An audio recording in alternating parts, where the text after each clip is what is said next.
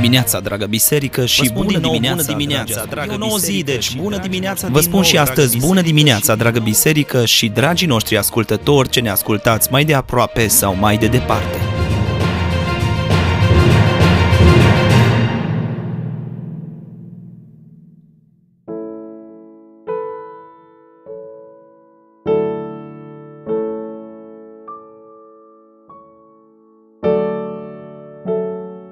Iov, capitolul 37 În acest capitol, Elihu ne descrie cum Dumnezeu își desfășoară suveranitatea prin creație.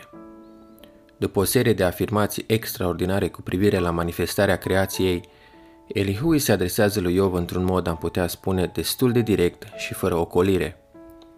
În versetul 14, Elihu spune lui Iov să ia aminte la toate cuvintele rostite de el și în același timp să privească liniștit la minunile lui Dumnezeu. Elihu vrea să-l facă conștient pe Iov de un adevăr pe care cred că și noi la rândul nostru tindem să-l uităm sau chiar să-l ignorăm. Și anume că suntem înconjurați de minunile lui Dumnezeu la tot pasul. De multe ori atunci când ne gândim la minuni, avem impresia că acestea trebuie să fie ieșite din comun. Însă pentru Elihu, simpla activitatea naturii și manifestarea creației este o minune – pentru că Dumnezeu o cârmuiește după placul lui. Sunt sigur că de multe ori uităm că și viața pe care o avem este o minune și o binecuvântare a harului și a dragostei lui Dumnezeu.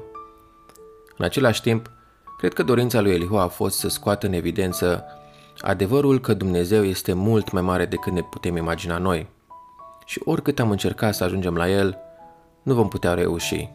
După cum și Elihu face aceeași observație în versetul 23, pe cel atotputernic nu-l putem ajunge, căci este mare în tărie, dar dreptul și dreptatea de plină el nu le frânge.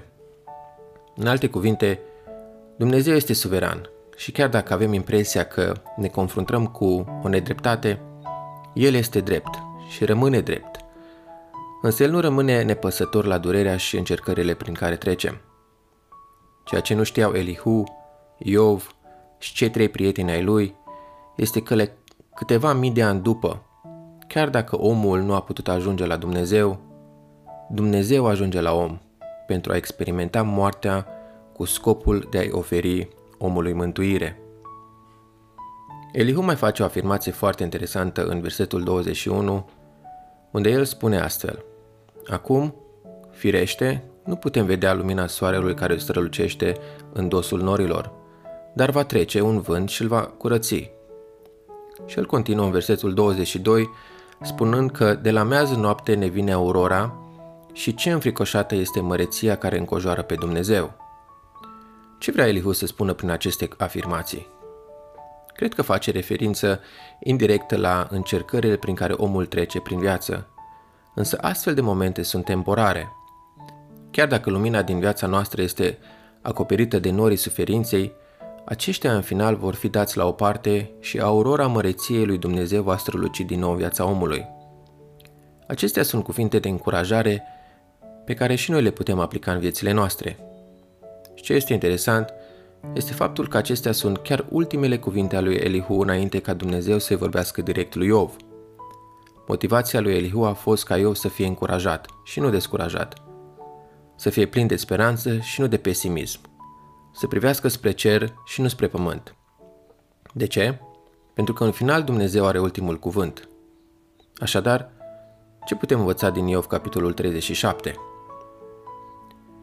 Dumnezeu este suveran și chiar dacă noi nu putem ajunge la El, Dumnezeu a ajuns deja la noi. Acest adevăr ar trebui să ne încurajeze atunci când trecem prin încercări. Pentru că Dumnezeu este de partea noastră. El se identifică cu suferința prin care noi trecem. Și indiferent cât de întunecați ar fi norii încercărilor, măreția și puterea lui Dumnezeu îi va pătrunde și va aduce din nou lumină în viața noastră.